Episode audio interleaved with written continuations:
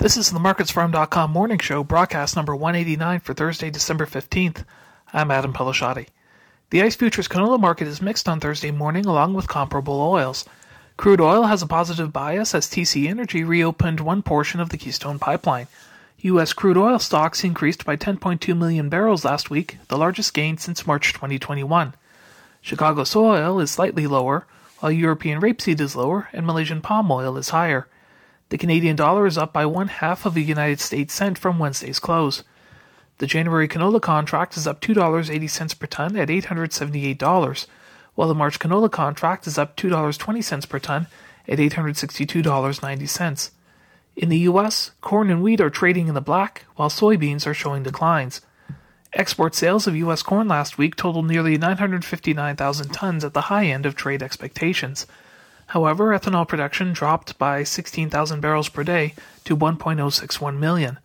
Ethanol stocks were up 1.15 million barrels to 24.41 million, the highest amount since April.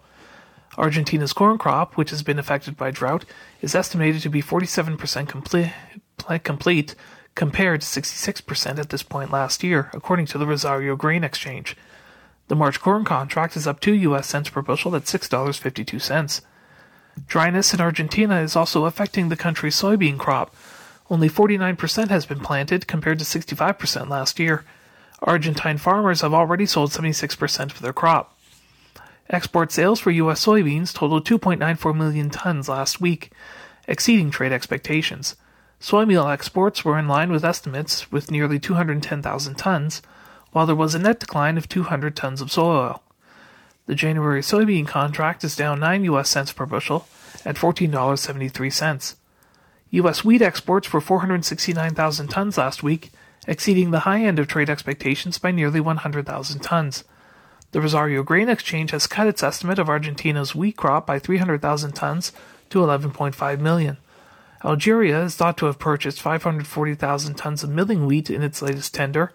Iraq has issued a tender of 50,000 tons, and Tunisia has reportedly bought 125,000 tons of durum. The March Chicago wheat contract is up 14 US cents per bushel at $7.63. The March Kansas City hard red wheat contract is up 13 US cents per bushel at $8.63.